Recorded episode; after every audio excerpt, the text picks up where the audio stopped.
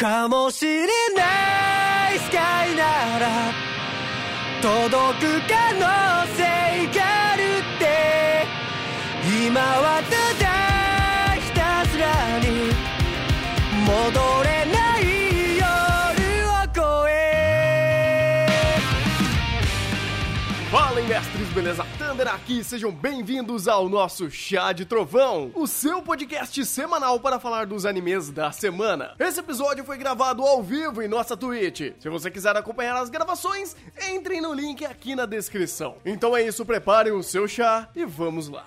Os 29 e 30 de Golden Kamuy, eu sou o Thunder e o tesouro não era um bait, talvez. Eu sou o Rafa e Golden Kamuy me empolga com uma coisa que eu nem entendi.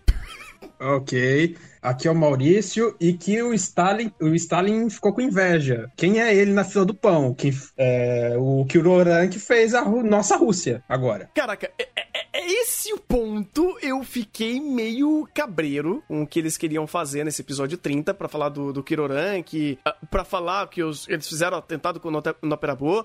É, eu comprei tudo isso, assim como estou comprando tudo que Golden Kamuy está fazendo. Então, se ele falou que é assim, eu comprei. Agora, se tem alguns outros extras que, que estavam ali e um jumento de história como eu não pegou, eu- aí, aí eu, eu realmente vou, vou dizer e assumir que a minha burrice, que eu não peguei o contexto tinha alguma coisa meio torta ali. Meio?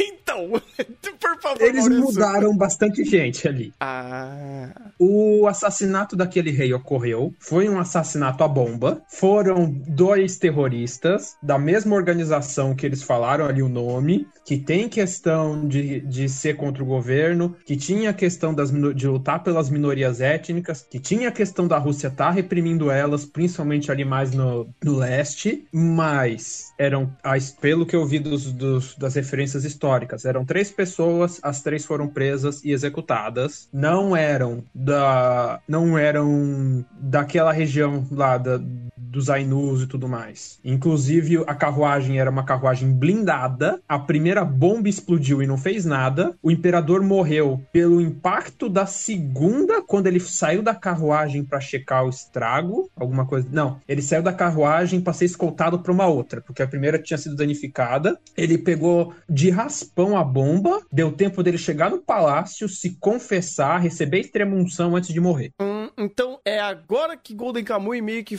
usa a liberdade narrativa pra fazer uma história paralela e encaixar ah, o contexto dos personagens, vamos dizer assim? Isso. Hum. Ah, até onde eu vi, a verossimilhança, tirando esse ponto, até tá bem verossímil. Tirando esse ponto, tá bem verossímil. Eu até gostei, tipo, arquiteturas, estruturas, até o estilo, eles, eles tiveram a, a pachorra de pegar exatamente o estilo de bonde daquela época de Moscou, de São Petersburgo, acho que é a capital da Rússia naquela época. E a piada com o Stalin, porque esse rei que morreu, esqueci o nome, mas eles falaram lá, é, ele era um rei que estava fazendo reformas na Rússia, que são as reformas que mais tarde iam ser implementadas pela Revolução de 17. Na verdade, começaram a ser implementadas pela, resolu- pela Revolução de 1905, Uhum. é, que na e, essas, e essas reformas foram barradas justamente pela morte do imperador. Foi, sabe esse negócio de política? O imperador estava reformando. Tinha alguns grupos radicais que queriam que essa reforma fosse mais radical. Mataram o imperador, Uhum. voltou tudo. Entrou grupos que começaram a reprimir cada vez mais, até que estourou a Revolução de 1905, abriu um pouco, mas a repressão piorou, até que o, car- o caldo entornou de vez em 17. Hum, entendi, E entendi. literalmente, se for pra falar disso de referência da Rússia agora, eles estão exatamente no ano da Revolução de Rússia de 1905. Ah, que é o primeiro Agora que o caldo entorna. Ah, entendi, entendi. Porque assim, pelo que eles deixaram aqui, é, eles fizeram esse atentado com um jogo de política menos macro do que a história foi de fato. Porque aqui é basicamente uma defesa territorial de etnia da região que os Ainus estavam sofrendo por conta do- do- dos russos, certo? Sim, só que o grupo, na história real, era um, era um movimento bem mais amplo. Uhum. Então, a história deu essa liberdade. é, o, o Golden Kamuy pegou essa liberdade narrativa para modificar um pouco os fatos históricos, ah, mas ainda manteve contexto e tudo mais. Mas ele já, já, vamos dizer assim, ele não vai ganhar um 10, entre aspas, não é perfeição, mas ele não. Não vou dizer que ele cometeu algum erro crasso de de repente nós temos um tablet em 1900. Ah, entendi. Não, pois é, porque, de novo, eu comprei essa ideia toda porque me pareceu verossímil dentro do contexto que eles estavam fazendo. Tanto que agora, uh, meio que pegando a, a, as motivações que estavam envolvidas aqui e pelo entendimento que ele me deu pelo Noperabo, pelo Noperabo, não, pelo Kirorank, uh, e meio que é aquele negócio. Ele falou, cara, essa é a realidade, a gente precisa. E, e deu a entender que agora os recursos vão ser é, do ouro ele tem um peso um, um, pouco maior, porque de fato ele era basicamente um, uma reserva para a guerra. Pelo menos esse, o Kiroran que deixou dessa, dessa forma pra gente. Que o, o ouro, e pelas poucos, é, pelos poucos pontos que ligaram e que reverberaram de novo a temática do Golden Kamuy de falar desse ouro maldito, justa, justamente seria muito mais para isso. E concatena muito bem com o. O. Ai meu Deus, o nome da, do. Daquele cara lá, o. Do, do, do exército. Ai meu Deus, o do, da plaquinha de metal? O. Ah, o Tsurumi. O Tsurumi. Isso, o Tsurumi. Com, que com, é, culmina muito bem também no que o Tsurumi quer fazer com o ouro, né? Então, meio que a, a, obra amarrar, que a temática, o simbolismo do ouro, ele é esse, esse motor pra guerra, e meio que também agora eles concatenarem as informações para também o Noperabo ter colocado esse ponto desse ouro maldito, e meio que enviesar com o Noperabo também, ele tava ali como um, um reacionário, né? Um terrorista, no caso. Revolucionário, isso. É, revolucionário. Revolucionário, desculpa. é, é, que, eu, que eu ia colocar, tipo, como um terrorista para os russos, porque eles, né, fizeram um atentado terrorista ali. Mas é, ele com, combina bem no entendimento onde você tá vendo uma série de personagens vendo esse ouro com esse viés. E o Noperabo, a gente não sabe qual era o ponto dele. E esse ouro parece que é muito mais real do que a gente estava pensando que era nos últimos episódios, onde a gente pensou que talvez ele eles eram algo um pouco mais. Uh, você precisaria de alguns passos a mais para aquilo valer algum ouro. Se fosse uma terra, uma região, minérios, coisas do tipo, e não parece que o negócio é um pouco mais no literal. Então, uh, pelo menos essa, essa nova visão, ou pelo menos essa reafirmação ao contexto do ouro, me pareceu muito real. Por isso que eu vendo tudo que eles estavam meio que encaixando ali, uh, eu comprei a ideia que eles quiseram trazer. É, eu só não sei, e aí, vendo que, tipo, não era esse ponto histórico que Golden Kamuy estava eh, retratando e de fato ele fez uma liberdade narrativa para criar essa nova essa nova situação desse assassinato, se isso implica em alguma outra coisa que pode escalonar um pouco mais por causa dessa morte, porque por ter vindo de um grupo menor e não ser tão complexo quanto a história foi. Eu não sei se isso vai acabar reverberando alguma coisa, que Golden Kamuy vai ter que de novo fazer algumas novas amarra amarrações para criar contexto a tudo isso. Então, se o autor autor, do jeito que o autor é, uhum. uh, não é, não seria inverossímil se isso, entre aspas, não gerasse, não escalonasse a níveis muito altos, porque eles estão no extremo leste da Rússia, muito longe da capital Moscou, muito longe de tudo, e num momento político que a Rússia tá começando a estourar. Revolução de 1905. O, acho que é nessa revolução que você tem o Domingo Sangrento, que os, os vão protestar em frente ao Palácio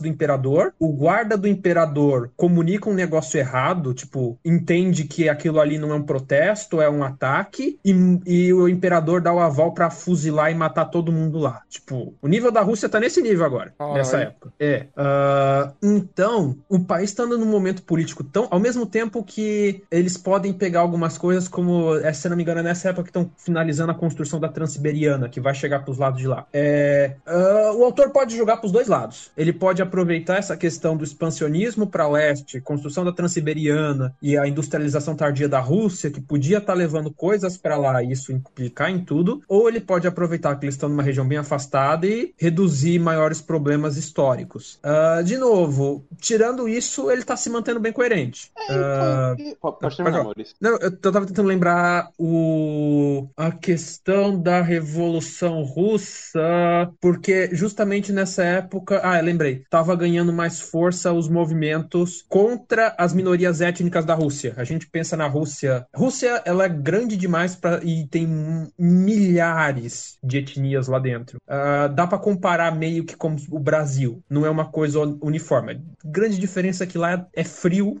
Eles estão no, no, no, no, num clima temperado, a gente está nos trópicos. Que deixa as coisas bem mais interessantes pra gente, na minha opinião. Uh, eles têm milhares de etnias diferentes lá dentro, que nessa época estavam, entre aspas, ganhando emancipação, ao mesmo tempo que estavam sendo dizimadas pelo exército russo, pela Guarda Imperial Russa. Uh, então, movimentos como dos Ainus também não saem, com movimentos como o anime falou, dos Ainus, não sairiam, tipo, não seriam fora de perspectiva. Tipo, faria, faria sentido. Mas, de novo, a Rússia nessa época está entrando num caos político e social que só vai acabar lá para depois, lá para Stalin. É, Enquanto não chegar Stalin. é, então, é por isso até que eu não tiro tanto. Eu acabo nem tirando o, ponto do, de Golden Kamuy por ter utilizado dessa liberdade narrativa, porque o pouco que eu sei, né, pelo menos de, dessa parte da, da história da, da Rússia, é, apesar deles terem tido essa alteração para é, criar melhor um contexto de personagem, eles não fizeram algo que até muita história acaba errando, que é mudar a história a seu favor at all. Aqui eles tiraram o próprio contexto de esses caras foram executados. Não, eles, na verdade eles conseguiram fugir. São esses dois personagens e cria-se todo o contexto a partir disso, mas a história ainda se mantém. Então é, é até muito é, cuidadoso, diria até, da parte de Golden Kamuy, por ter não esmiuçado esses detalhes ainda. Eles não tocaram nesses pontos, mas é, darem indícios que é, as mudanças são bruscas e são exclusivamente para o roteiro. E outras coisas dentro de questão de verossimilhança e de, é, e de ambiente que Golden Kamuy sempre costuma acertar, eles ainda vão manter, e é como você falou, é provável que eles possam até ir por esse caminho, até por, pelo ambiente que eles estão entrando, pela, por essa tensão é, Rússia-Japão, até pelos caras que estavam atrás do grupo do Kirorank. Então, eu, não, acabo não tirando esses pontos e digo até que, pelo menos por enquanto, não sei como se deu mais à frente, o autor soube, soube usar. Hum, mas aí que tá. É, aí, aí vem um, um, ponto que até eu ia, eu ia perguntar, é, já que tá meio que fazendo essas mudanças históricas, qual seria o bom motivo? Eu acho que até o episódio falou sobre isso, mas eu não me lembro. Qual era o bom motivo de estarem caçando, então, tanto o Kiroranki quanto o Noperabo? Tipo, ou, ou assim, em escalas gerais. Porque me parece que isso daí aconteceu há um bom tempo.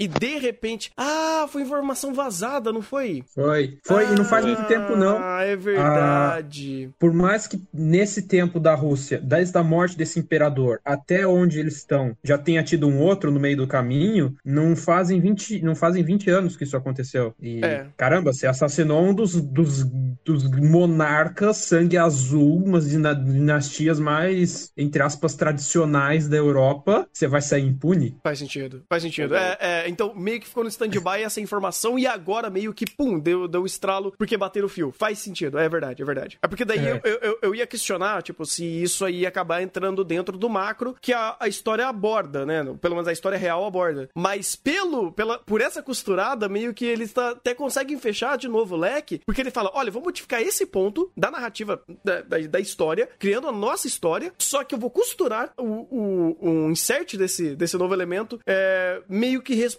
próprio, ao próprio roteiro. Então meio que ele dá a fechada, dá já dá a guinada para chegar nesse ponto. E faz sentido, é verdade, é verdade. Então meio que ele abre a, a, a, narrativa para algo novo e logo em seguida já, meio que já fecha falando, tá, isso daqui foi vazar, é, é, vazar informações e por isso que vocês acabaram entrando nesse ponto. É, faz sentido, faz sentido. Então, é. ponto pra Golden Kamuy também. E daí você dá outro. É, tem esse erro e você dá outro ponto quando o Kyuroranki fala da origem étnica que eles são. Que o, ele ele e o Noperabo não são Ainus puros, eles são misturados, são filhos de outro de Ainus com outros povos da Rússia. E olha só, se eu não me engano, ambos os dois têm mãe Ainu com pai de outra, de outra etnia, não é? é o Kiroranka, se não me engano, é a avó que é Ainu. Então, nessa época, muita muita mulher foi escravizada naquela época da Rússia, das minorias étnicas, para servir em outras regiões. Faz sentido. Faz, Faz todo e no sentido. Japão não foi muito diferente. Uhum. Lembrando até que o, no, no caso no Perabô, a mãe era Inu e o pai era polonês. Isso. Geralmente as mulheres de regiões mais afastadas de, minor, de minorias étnicas eram forçadas a ir para outras regiões e preciso explicar o que acontece, né? Uhum, uhum. Uh, uh, e, de novo, isso reverbera não só nisso, mas no flashback daquele sniper que eu esqueci o nome, preciso do mais lista aberta agora. Bogata. Ô, O gato. Gata, isso. Uh, quando eles estão num prostíbulo no meio da guerra. É que lá o contexto.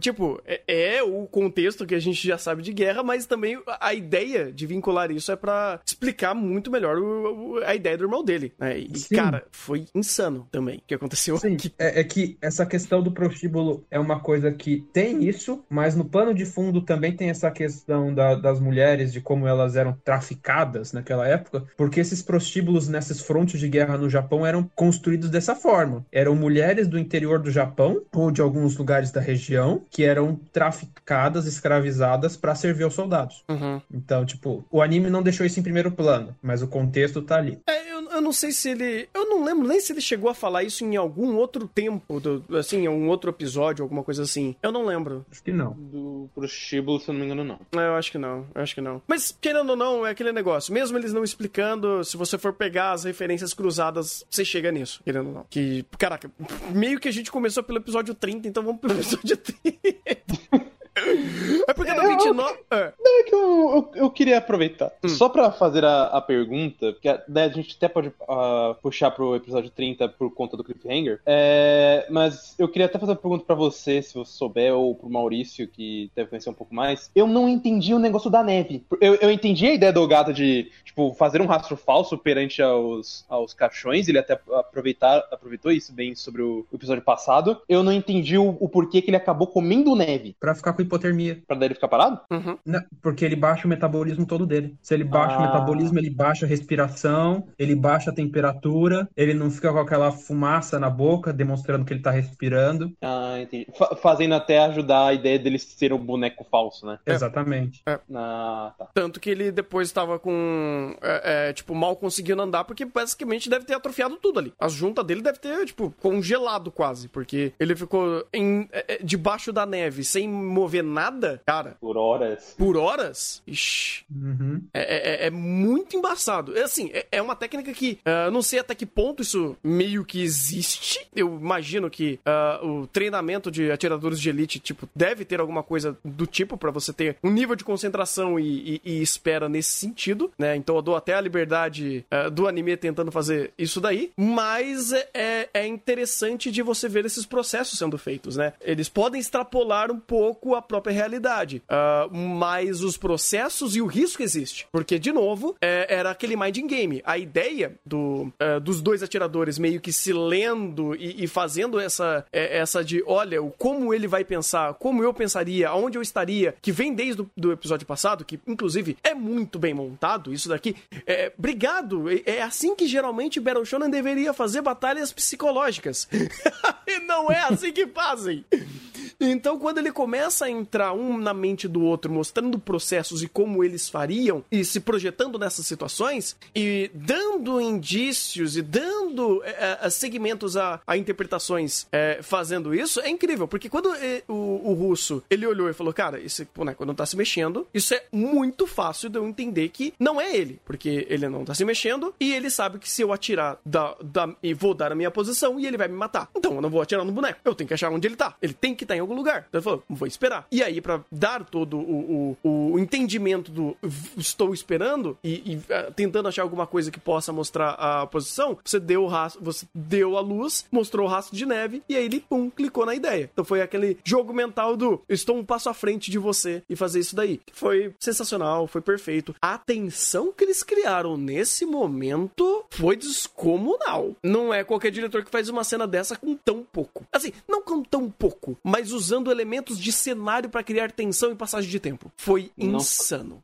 Ele. Até o roteiro fez uma sacada muito bacana pra esse, dia- é, pra esse, esse embate psicológico acontecer. Que por mais que ah, você tenha um ou outro momento do Ogata, ainda é muito pouco. Todo a, toda a perspectiva de monólogo de pensamento é dentro do, do russo. Só que o russo, como ele é praticamente o Ogata, só que russo, é, você- é, por, por os dois terem a mesma posição e terem a mesma, o mesmo, a mesma linha de pensamento, você já entende como ele tá pensando, como o Gata pensaria na situação, e aí quando você é, vê o russo, pô, peraí, ele tá se posicionando ruim demais. Ele, ele, isso aí deve ser algum bait, alguma coisa do tipo, e cria-se todo o ambiente, a, a, luz da lua crescendo enquanto, é, enquanto ainda anoitece. Ele muda de posição, ele, os dois ficam parados, um olhando no binóculo e o outro é, na arma, esperando cada um o momento certo, é a forma certa de fazer embate psicológico.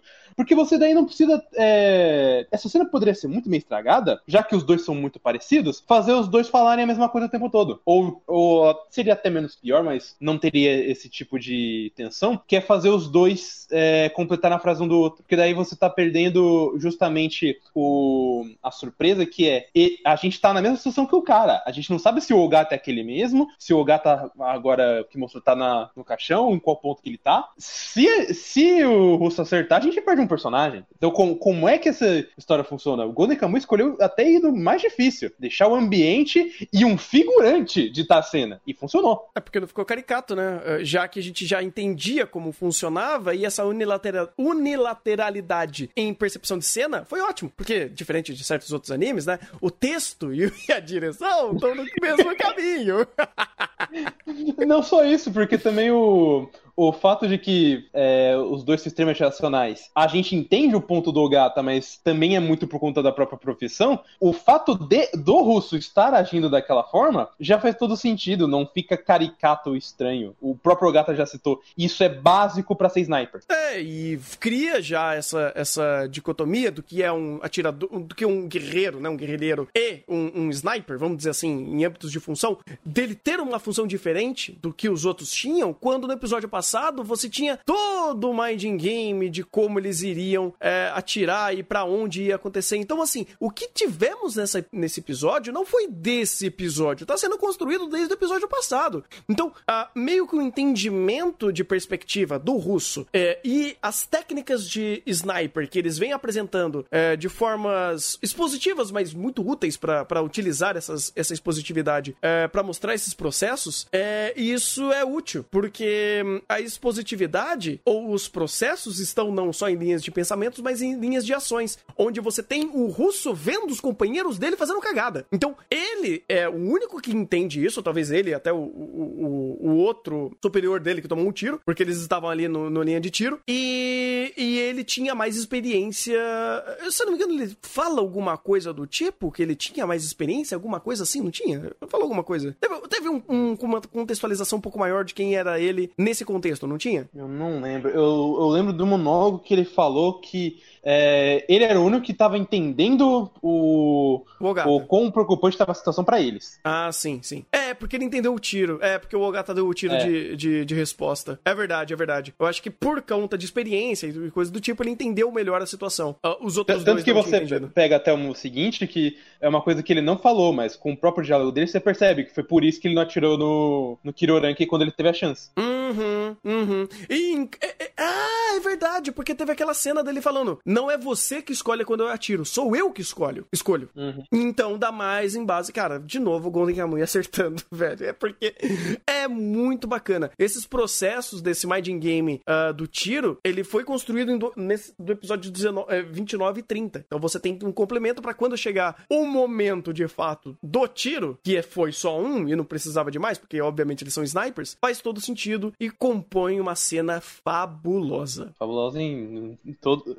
É, até mesmo na produção, porque eu achei esse episódio ainda um, um pouco aquém até do pouco que a gente estava tendo nessa temporada. Mas o nível da direção para criar esse ambiente, sabe, poucas cores, é, como a gente, como eu falei, o, a própria utilização da, da luz noturna para se aproveitar desse, desse ambiente, o silêncio, que é algo que não, não é todo anime que sabe acertar bem o, o silêncio, ainda mais pra tensão, como o Golden Kamuy acertou. Então, tá de parabéns. Tá, cara, tá. É, é, é, e, de novo, é fazendo esse balanço, porque tem cenas que precisam ser assim. Essa cena nunca deveria ser interpretada de uma forma muito uh, espalhafatosa em âmbitos de movimento, porque eram movimentos sutis. Então aqui a, a, uma animação mais estática va, uh, valeria e teria sentido. Então, dentro do uh, passagens de cena, utilizando o cenário e todas as escolhas é, para justamente fazer um slideshow dentro, desde o episódio 29 até o episódio 30, fazendo um cliffhanger incrível, inclusive, uh, de manter essa tensão. Aí você vai pro outro episódio com essa tensão ainda, mesmo que a primeira cena do episódio 30 não seja sobre isso, é, ainda assim você tá muito bem é, contextualizado a, ao que está acontecendo. E é justamente uma guerra psicológica entre dois atiradores de elite. Então foi muito legal, foi muito bacana, muito bem construído. É, Golden Kamuy acertando de novo e usando isso daí de um gancho muito interessante e muito bem amarrado para falar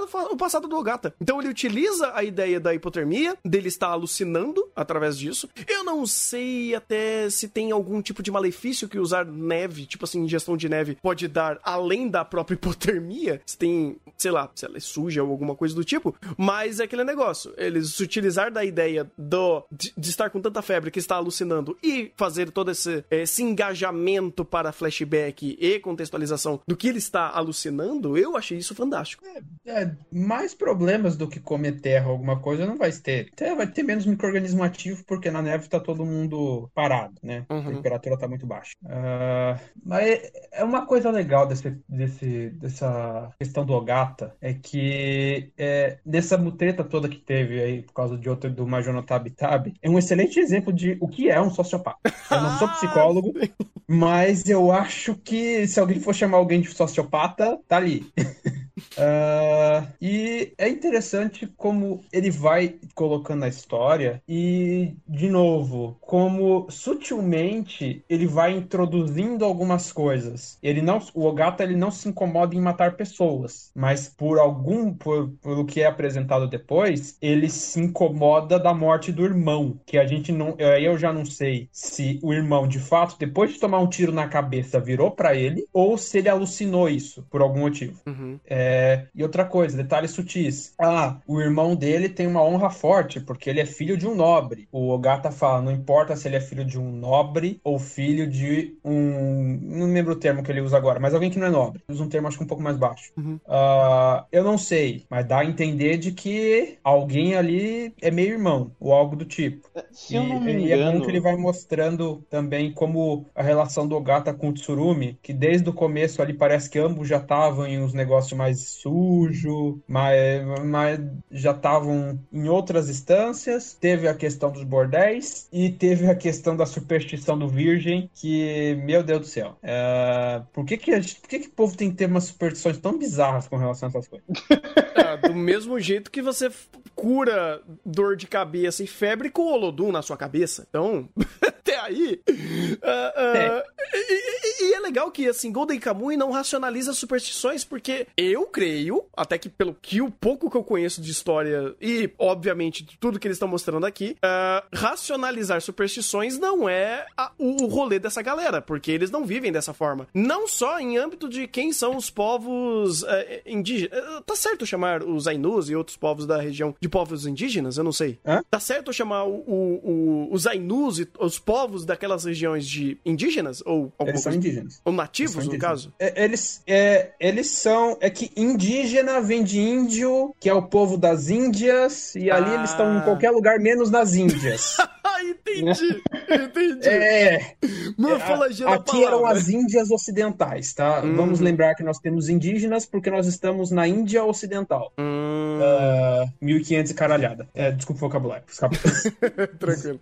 Uh, mas, de fato, eles são povos nativos. Hum. Dá para dizer que eles são, sim, entre a, análogo. É, é que eu não sei a classificação, a, a etimologia correta para o, o que tá no, na região temperada. Eu sei que na região dos trópicos é tudo indígena. Hum. Eu vou colocar que provavelmente deva ser, porque eles estão na mesma condição. São povos nativos, culturas, etnias tradicionais daquele lugar que, assim como as nossas, foram depois conquistadas e dizimadas e ou absorvidas por outros grupos étnicos majoritários que colonizaram aquela área. E uhum. no caso dos Ainus, o termo dos japoneses foi realmente de colonizar os Ainus. Hum. Hum. É, é interessante porque, é, querendo ou não, tem todo um, um termos corretos para ser utilizados nisso. E até foi legal. Eu nunca tinha parado para pensar de indígenas, a, a, a termologia da, da, palavra e tudo mais. Mas foi, foi interessante. Mas vamos chamá-los pelo menos de nativos, vai. Eu acho que não é tão é, errado. É, o, Ângelo, o Ângelo até comentou aqui: indígena seria um termo errado. E aí é um grupo étnico norte do Japão e um pouco de Rússia. O grupo étnico ou nativo seria melhor. Hum, é, vamos colocar. Eu acho que nativo. É, o grupo étnico faz mais sentido dentro da palavra.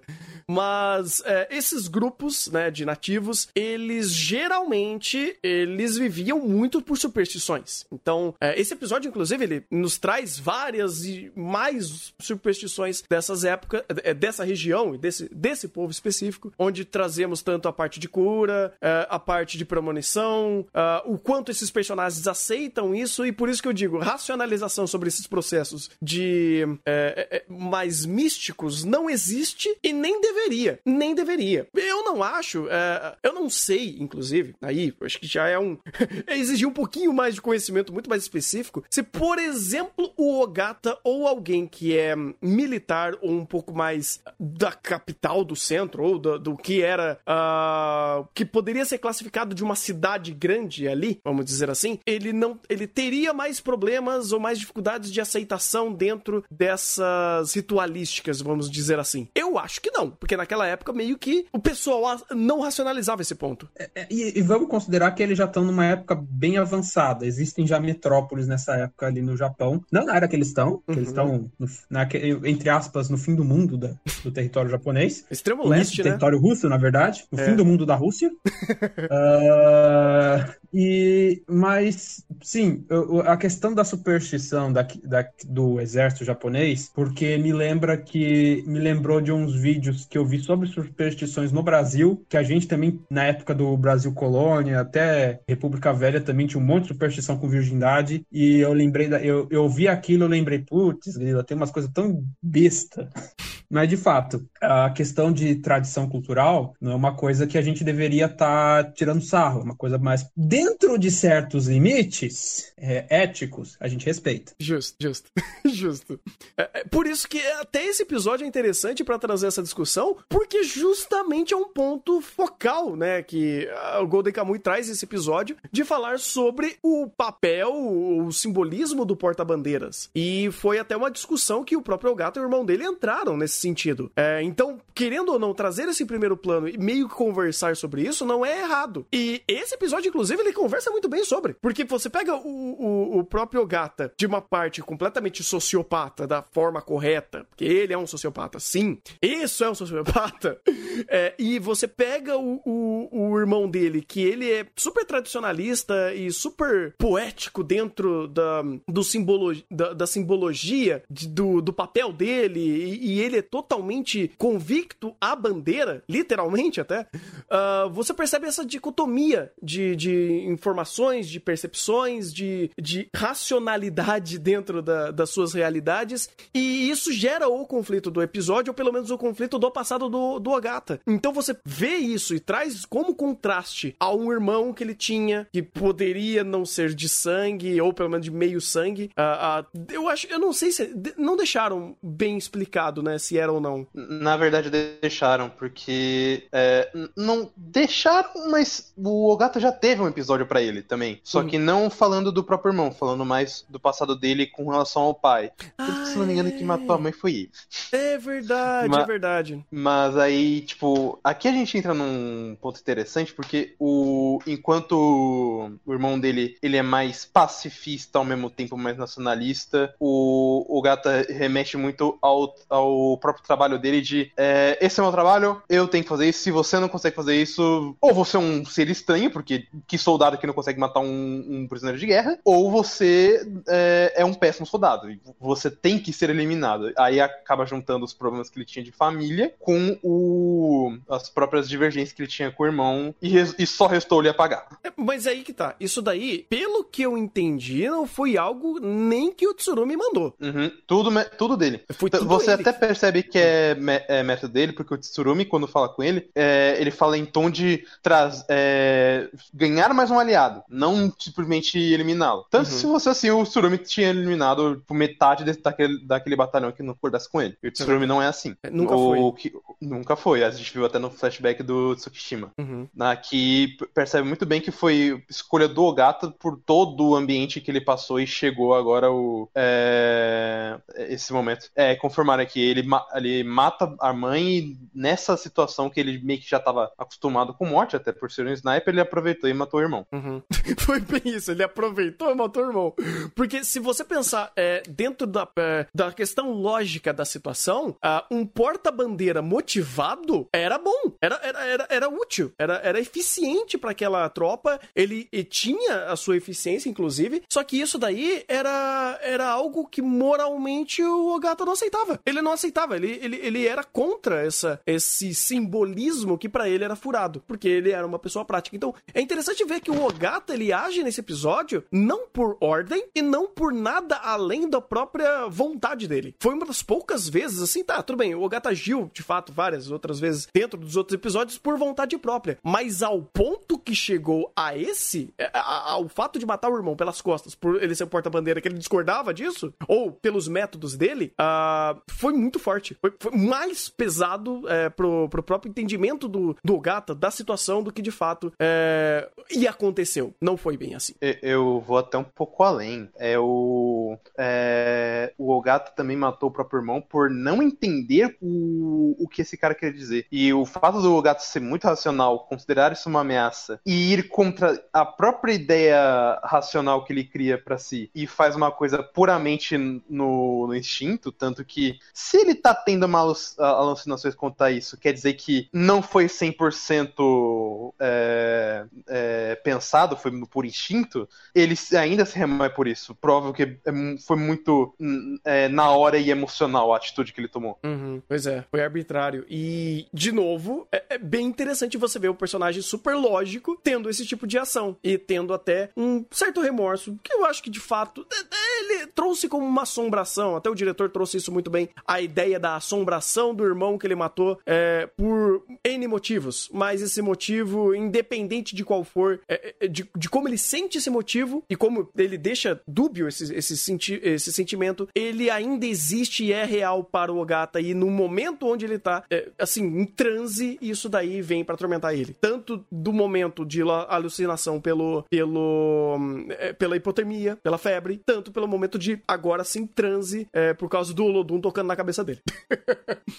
Vou juntando todo, todos os pontos, né? Inclusive, ele já tava tendo esse transe bem antes, porque ele alucinava com, com o irmão. Uhum. Provavelmente o, o fato de, dele ter, é, digamos assim, o cérebro dele congelou, acabou trazendo esses, esses fantasmas do, do passado que ele vivia escondendo. Uhum. Então, temos uma boa costurada do passado, uma boa apresentação e uma excelente é, é, entrega, vamos dizer assim, porque ainda ele conta tudo, mas não explica tudo. Isso é interessante. Uma dúvida. Hum. A gente não teve tirando a questão do sniper, a gente teve poucas vezes a visão do Ogata em batalha, digamos assim, de como, de como ele é. Em âmbito moral, sim. Não, quero dizer uh, que a gente teve nesse episódio de ter a visão do Ogata das coisas. Hum. Uh, a sim, gente teve... foram bem poucos. bem poucos. É isso que eu quero saber. Tipo, a gente tá como um narrador onisciente da, da, do Ogata. Não um narrador, mas tipo, a gente tá.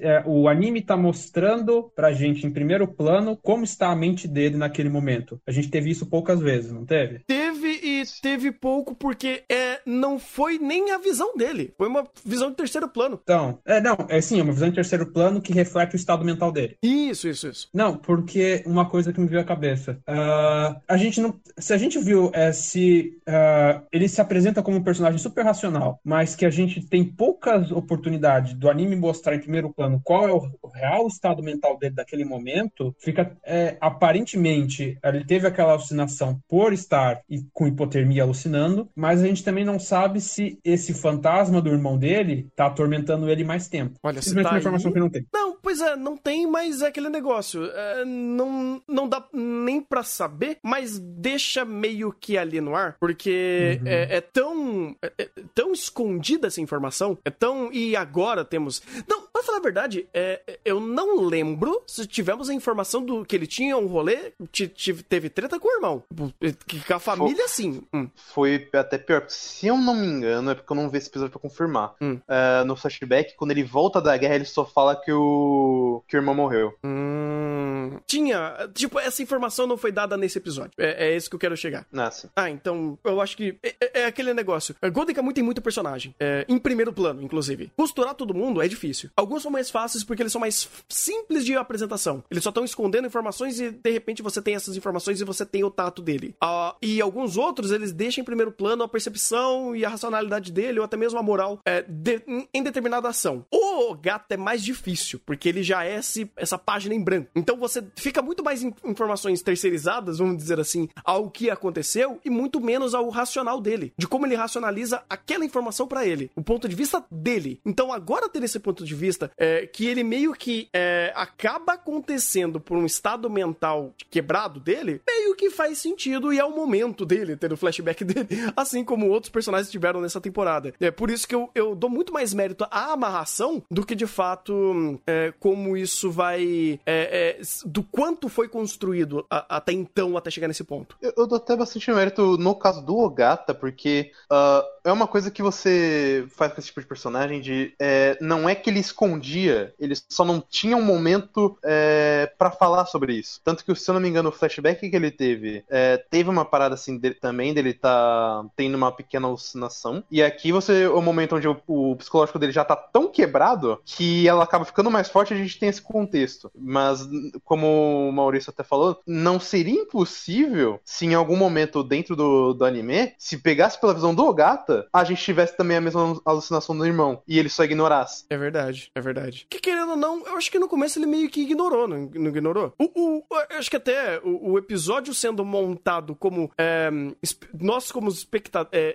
é, espectadores de uma visão de terceiro, é até melhor pra passar essa sensação. Uhum, é porque daí a gente é, tem essa agonia e acaba criando justamente essa dúvida de, pô, isso aí é desde sempre? Isso aí, tá, beleza que ele tá quebrado agora, mas conhecendo o Ogata, será que não é desde sempre? É. Porque é diferente de quando foi o passado do. Ah, qual Tsukishima? foi? Tsukishima. Tsukishima. Que foi muito mais narração em primeiro plano, se eu não me engano. Em, em primeira Uhum, pessoa. Foi muito mais primeira pessoa. Isso! Então, caraca, olha que legal. Porque torna mais rico essa. é- é- Esse não sabermos. Digamos assim, ainda. A gente sabe o que aconteceu, mas ainda a percepção dele ainda está nebulosa. É bom, é bom. Pra, pro Ogata funciona. E, bem, temos. Cara, a gente acabou pulando uma boa parte do episódio 29 na conversa. Mas querendo ou não, boa, boa parte do que foi apresentado foi meio que resolvido no episódio 30. Então, eu vou dar o benefício da gente ter conversado bastante coisa no episódio 30 e ignorado um pouquinho do episódio 29 por conta disso. Porque, tipo, querendo, eh, querendo ou não, o episódio 29 ele foi muito rico em processos de como eles chegaram ali. Do, da ideia das, das renas, até o, a, a- o, s- o, o primeiro confronto com snipers em campo aberto. eh, teve muito. ah, muita essa questão. Até o episódio 29 teve aquela placa que me mandaram até no Twitter, cara. Eu tinha lido, eu esqueci completamente do que era essa placa. Vocês lembram? Era ah, o marco de divisa, né? Ah, é que. Ah, então era isso mesmo que o pessoal tava comparando com, com a foto real. Ah, Provavelmente existe. Sim. É, nas- nessas fronteiras sempre você tem os marcos, pra, pra, principalmente quando é fronteira não delimitada por é, questão, por alguma coisa geograficamente palpável. A fronteira não é um rio, algo do tipo. Você tem esses marcos pra. Então, é aqui. O ponto é aqui. Ah, e, e pegando o episódio 29, tem algumas coisas que eu acharia legal comentar. Porque tem alguns detalhes que. Golden acabou e parabéns. De novo, né?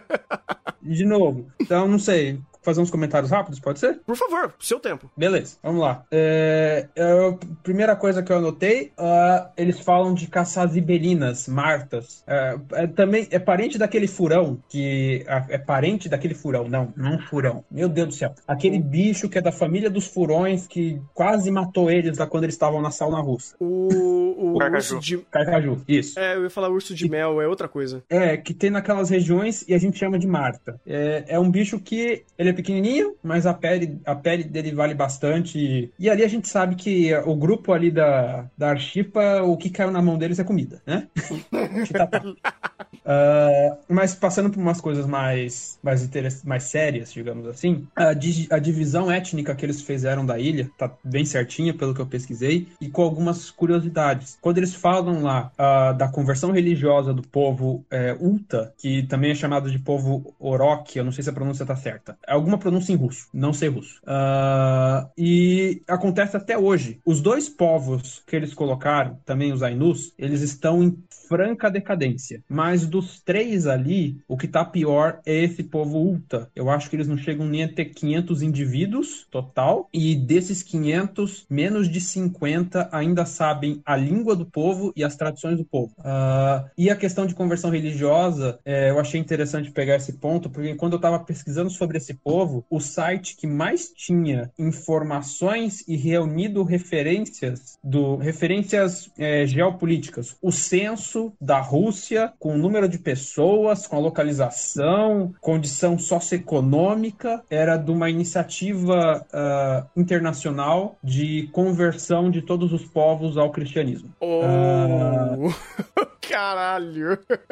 é, ele está. É, não vou dar o nome do site, nem botei o nome do site das referências, porque uhum. eu acho que não vale a pena. Eu peguei algumas referências e botei o, o, o, texto da referência primária. Algumas coisinhas, o que eu achei, porque é muito pouco. Uh, mas é uma questão interessante isso, porque você tem um povo que eu não sei se naquela época quem estava fazendo a conversão religiosa nele eram cristãos, mas que hoje, de fato, estão tendo. Os poucos que restaram estão estão tendo essa pressão de, de conversão religiosa ao cristianismo, que eu não vou entrar em questões étnicas, eu estou falando que ela existe. O site fala que eles têm até um missionário, manda, mandaram até um missionário lá para catequizar eles. Não uhum. vou entrar em, em, debates éticos, mas isso existe. Né? Sem, grande, sem mais mutretas da internet, por favor. Uhum. É, e, de novo, é outra cultura que está se perdendo. É interessante a questão que eles colocaram, que ah, eles fazem o um enterro aéreo. É interessante pensar que, que questão climática nisso, né? Porque por que a gente enterra os mortos? Porque, porque um cadáver em cima da terra atrai problema. Atrai bicho que vai comer a carniça e eventualmente pode tentar te comer. É, esses, muitos dos grandes predadores também são carniceiros. Leões também são carniceiros. Alguns outros grandes predadores também são carniceiros. Então, e além de que atrai inseto, fede, trai doença. Então, o nosso costume de enterrar os mortos ou cremar e tudo mais é um jeito de se livrar disso que pode ser um problema pra gente. Mas eles estão num lugar que é neve durante metade do ano. Metade do ano você tá congelado. E a outra metade, o mais quente que tá fazendo é 20 graus. Uh, então é interessante você ver. Eu não consegui achar se essa cultura do caixão nas árvores existe até hoje, mas é uma coisa interessante você pensar de como o clima influencia nessa questão cultural e tudo mais. É... E meio que terminando, um último aqui. Uh, o, o outro povo da ilha, eu achei um outro dado interessante. Eles têm mais informação, acho que é Nivik, não sei como se pronuncia. Uh, eles é, é, um povo que entrou em guerra com os Ainus. Uh, mas por território? Por, por território. Por curso? Por território. Uh. Bem anterior a essa época, mas é um povo que tem atrito com os Ainus. Então é até interessante pensar que, eu não sei se o autor pensou nisso, mas para que população, para que etnia o Kyurorank foi pedir ajuda. Hum, faz sentido, faz sentido.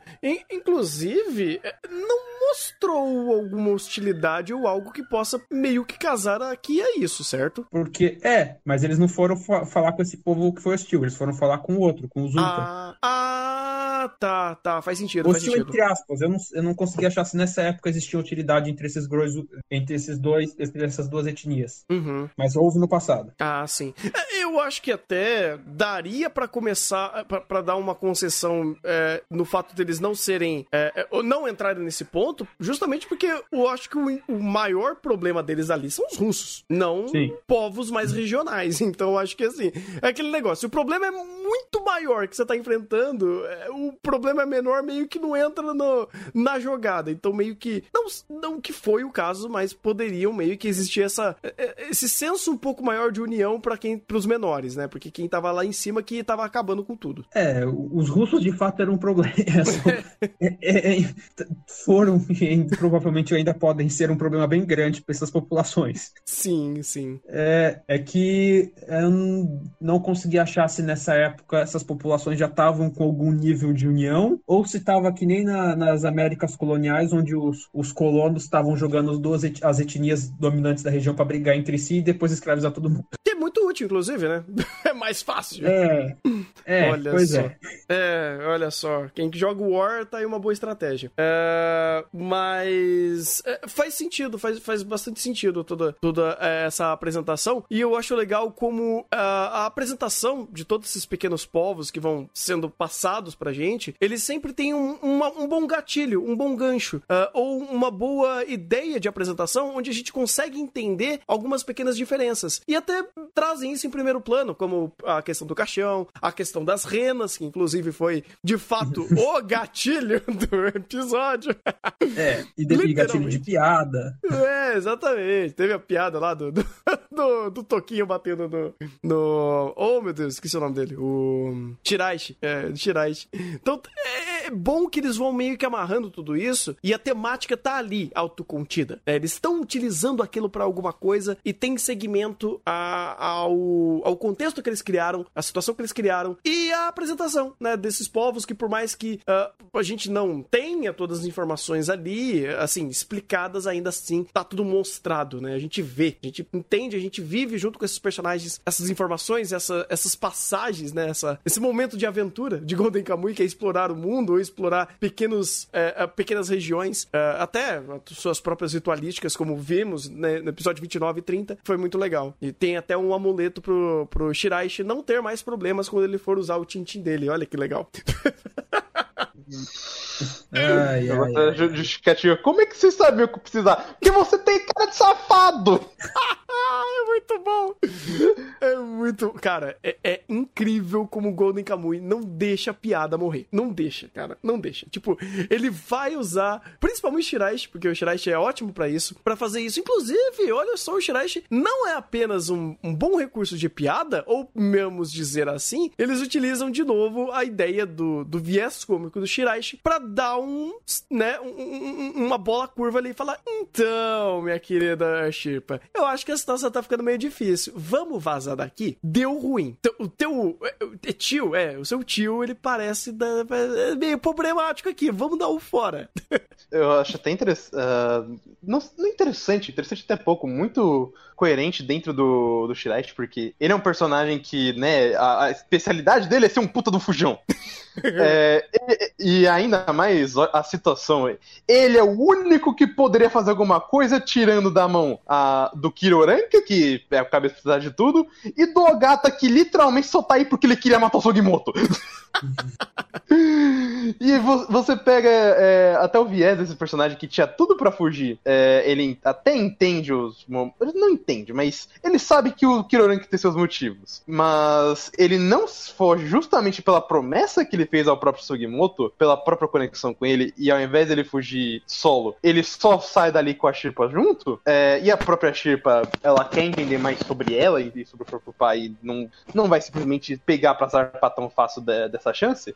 É muito coerente esse pequeno conflito instaurado, e é inteligente como o Kiroranki lida com isso, porque provavelmente se fosse o Gata, ele, ele arranjaria um momento para meter um tiro na cabeça do Shiraishi. Mas com o Kiroranki, ele sabe que ele não pode esconder facilmente. Então ele entra nessa de, ó, eu tenho os meus motivos, eu tenho alguns problemas, eu não posso explicar todos agora, mas eu não, não é porque eu queira esconder, eu só não posso contar. Aí, eu, esses são os meus motivos, você entende se você quiser. Se você quiser, você pode ir embora. Eu não vou te impedir. E enviesa bem as informações do, do Kiroranki, porque, é, querendo ou não, a gente terminou a temporada passada achando o Lingoro de filho da puta. Uhum. Ele é! Ele é! é então. É, é, então é. porque, é.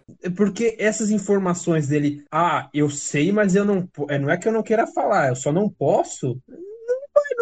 Parece que eu não posso porque eu sou gente boa e tô me metido em. Tipo, ele tá. O anime ainda faz um pouco de. dá um pouco o tom de que ele tá ali no, na questão de manipular a, a, a Shiripa, principalmente, pra chegar no seu objetivo. E meio que ela sabe, querendo ou não. Ela sabe, mas ela tá. Mas ela, ela vamos dizer assim. Eu, é, o episódio 30 ele deixou bem, na, bem óbvio. Ela sabe, mas ela quer arriscar porque ela quer conhecer mais sobre o, a história do pai dela e sobre ela mesma. Que é o único jeito, inclusive. Tipo, ela vai ter que É. se atirar da boca dos, da- dos leões, porque é o único jeito dela chegar onde ela quer, que é de fato as informações. Então, de novo, o Golden Kamuy ele consegue fazer um cast de personagem que tá é, se correlacionando por é, motivações completamente diferentes, mas o caminho que elas vão seguir basicamente é o mesmo. É aquele negócio, eles vão fazer uma trégua do ponto A ao ponto B. Chegou no C, meu amigo, é briga de força pra tudo quanto é lado. Porque. É. É, é o que, o que deixaram muito bem explicado no final da temporada passada, inclusive. Então, meio que ah, o Shiraishi ficar meio que com o pé atrás e falar, mano, vai dar merda, vamos arpar daqui. E, e a Chipa falar, olha, eu sei que vai dar merda, mas eu quero comprar esse problema. Aí o, o Shiraishi fala, puta, beleza, então eu vou comprar contigo, porque aqui, pelo menos, querendo ou não, quem tá do mesmo lado é a Shirpa, o, o, o, o, o, o Shiraishi e o Sugimoto. Tirando isso, cara, ninguém mais tá do lado de ninguém. Uhum. E- e- tá, vai. Tem a galera que tá do lado do. Do. Surumi. Tsurumi. Só que porque eles são subordinados a ele. O E resto tem o povo do. Hum. daquele velhinho lá que é. é do. Ai, qual que é o nome dele? Tem três ou quatro grupos principais. Tem. É, tem. o grupo Tem do quatro, tem quatro. Hijikata, Hã? Hijikata. É, do Hijikata. Isso, tem o do Hijikata, tem o do Tsurumi, tem o do Sugimoto e tem o Kiroranki. Mas é, o, o, tem o Kiroranki, é verdade.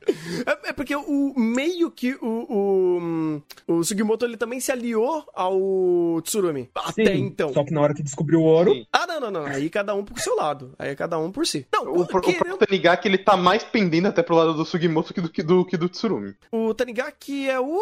É o... Ah, é verdade, é verdade. O que usa o colete de couro. É. É, o Uhum. colete de couro. É verdade. É, eles meio que resolveram o que eles tinham ali, né? Uhum. Um pendente, é verdade. Ele também não é do, do lado do Tsurumi. E engano, ele era do esquadrão, mas de- depois ele acabou saindo. É, eu acho que foi um Mas, tipo, negócio o assim. Tsurumi não aplicou nada contra ele justamente porque estão nessa caçada contra o ouro, não vale a pena ah, é, perder um homem pra isso. É, não vai ligar essa cartucho. É verdade, é verdade. até porque ele se, se aliou, entre aspas, se aliou e tá com boas relações com os Ainus, que é o povo do qual eles querem pegar esse ouro. Sim, sim. Então, tipo, fonte de informação fresquinha se eu precisar. É só saber manipular. Uhum, é, tá todo mundo usando todo mundo ali. Então eles meio que mantêm esse, essa paz, né? Essa, esse- essa aliança. Que quando o negócio for estourar, meu amigo não quero nem ver pra onde isso vai. Vou me esconder atrás da cadeira, porque vai falar bala, tiro e foice pra tudo quanto é lado. Caralho, Golden Kamuy é incrivelmente bem construído pra conseguir chegar nesse ponto com tanta bola quicando e manter tudo ali, cara. E é bom como eles conseguem fazer inferências a isso nesses tipos de episódios, né? Porque daí a gente pega e fala, hum, é verdade, né? Ninguém é tão amiguinho aqui, né? A gente tá num- numa terceira temporada que tem dois grupinhos andando, mas qualquer faísca riscada errada vai dar merda. Então, e, e talvez só não deu um barril de pólvora tão grande, porque o anime até agora fez uma separação geográfica relativamente bem grande entre parte do cast. Tem gente no Japão, tem gente na Rússia. Uhum. Então, tipo, pode ser que o base... eh, pode ser que até todo mundo se reencontrar, seja lá onde for, o barril de pólvora talvez não estoure tanto. Talvez, porque, né, o final do episódio 30, ah, não, não tem premonição, não tem coisa ruim, o ossinho tem que rachar desse jeito. Na hora que ah, foi a- começou a subir a engine, ele focou no osso, eu falei, vai rachar exatamente assim. Desgraçado. Dito e feito. Dito é e feito. canalhas. É canalhas. É muito bom usar superstição da forma correta. Olha só. Justo. Acho super justo, cara. Inclusive, o próprio Golden Kamuy, ele é muito legal que ele, ele não faz isso, né, de novo. É, Você aceita e ponto. Acabou, entendeu? Tipo, não é que, o, por exemplo, o método que eles usavam pra é, abaixar a febre do, do Ogata é o mais funcional. Mas é o que tem pra hoje fun- funcionou do jeito que precisava funcionar, né? Até porque ah, ah, é, tem uma série de questões, é, até que por efeito placebo e por alguns efeitos de fato de alguns componentes que têm esses, esses, é, esses agentes, esses, eu não sei se é o, o o re- correto, é agentes ou ativos. É É compostos ativos. Compostos Ativos bioativos. Ah, tá. É, princípio ativo. Princípio Se ativo. quiser chamar de remédio, é o princípio ativo. Isso, maravilha. Ó, tô aprendendo algumas coisas, Maurício. Olha só, tô ficando inteligente às vezes. às vezes. É, todos são. Em alguma, em alguma área, todos são. Tô tentando achar a minha. Tá difícil. Mas é isso, gente. Foi uma enorme conversa, mas temos mais alguma coisa pra, pra pontuar desses dois episódios? Ah, talvez uma curiosidade do porta-bandeira. Hum, tem, tem mais, mais ali? É, é só curiosidade rápida que, que eu lembrei agora. Hum. É, essa questão do porta-bandeira era super comum nessas guerras mais clássicas. Você tinha a cavalaria, antes da guerra mecanizada, Uhum. que você tinha as divisões de cavalaria, o esquadrão de infantaria. é, vamos dizer assim, as guerras até a Primeira Guerra Mundial estourar de vez. Você tem ali o porta-bandeira, que vai dar a moral para os soldados, para eles continuarem avançando, avançando, avançando. Isso acaba na Segunda Guerra, porque, né, muita moral a sua infantaria contra um tanque de guerra. Vai ajudar muito. Pode ter uma bandeirinha em cima do tanque, ó.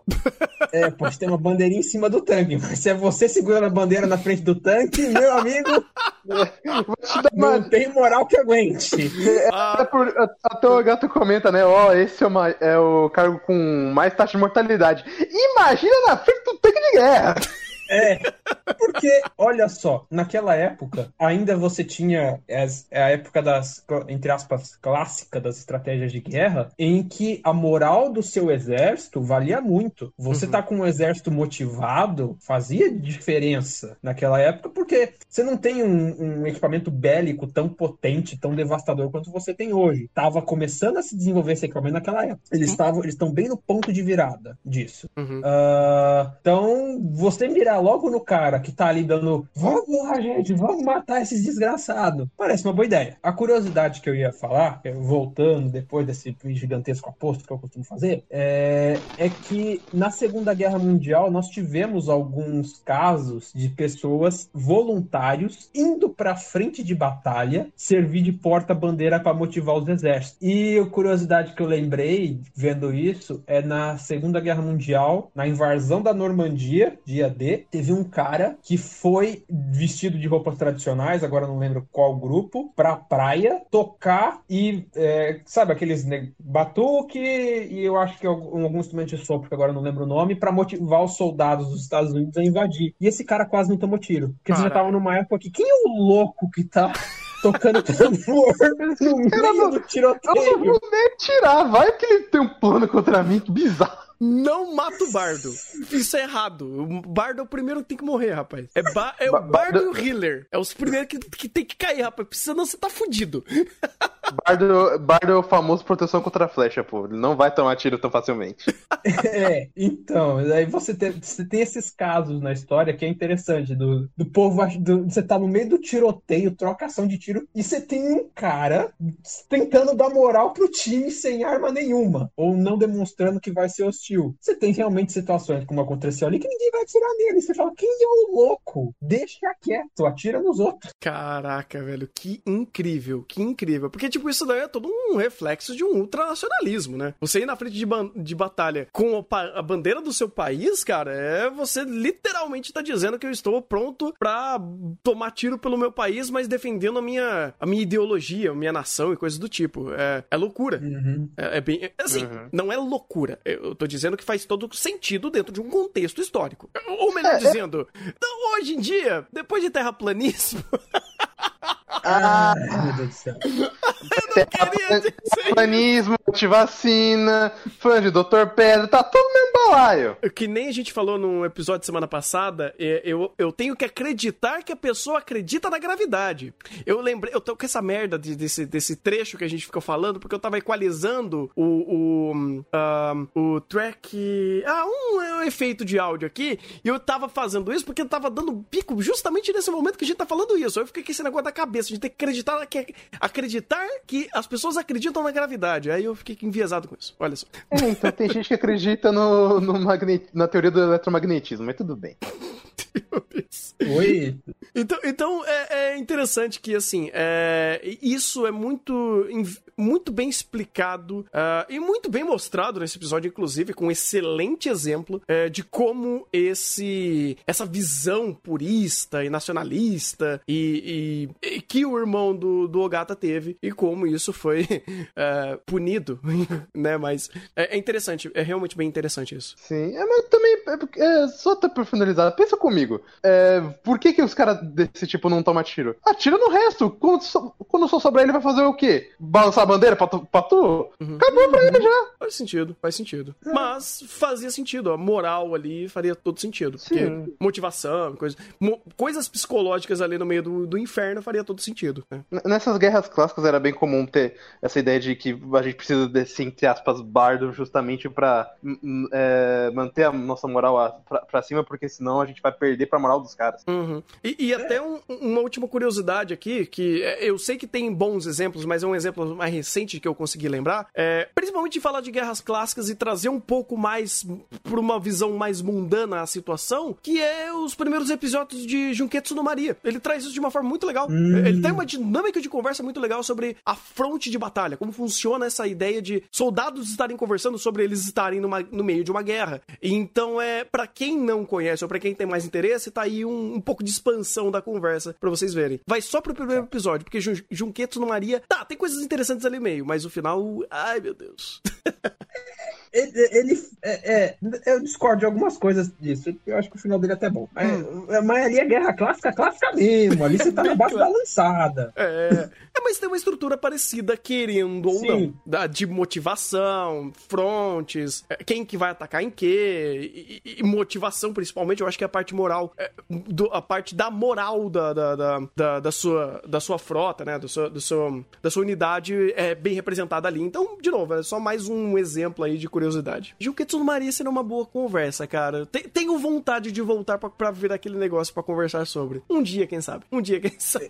Ele, ele, ele é, o, é o melhor anime que eu já vi representar a Santa Inquisição. Uh a conversa. É, foi o melhor anime que também representou o período da Guerra dos 100 Anos que eu já vi. Hum. O final dele é confuso, é, uh, mas não dá para dizer que é um final ruim eu acho. Hum. Mas é complicadinho, sim. É, tô, tô bem curioso, cara. De depois do, do, relembrando que eu fiz, eu fiquei com, com ele negócio. É eu fiquei com ele na cabeça, sabe? Eu fiquei pensando sobre, eu falei, cara, um dia vou tirar a prova dos noves e, e ver ele de novo, né? Mas, bem, agora, agora sim? Agora, agora terminamos? Desculpa, ah, já tinha cortado.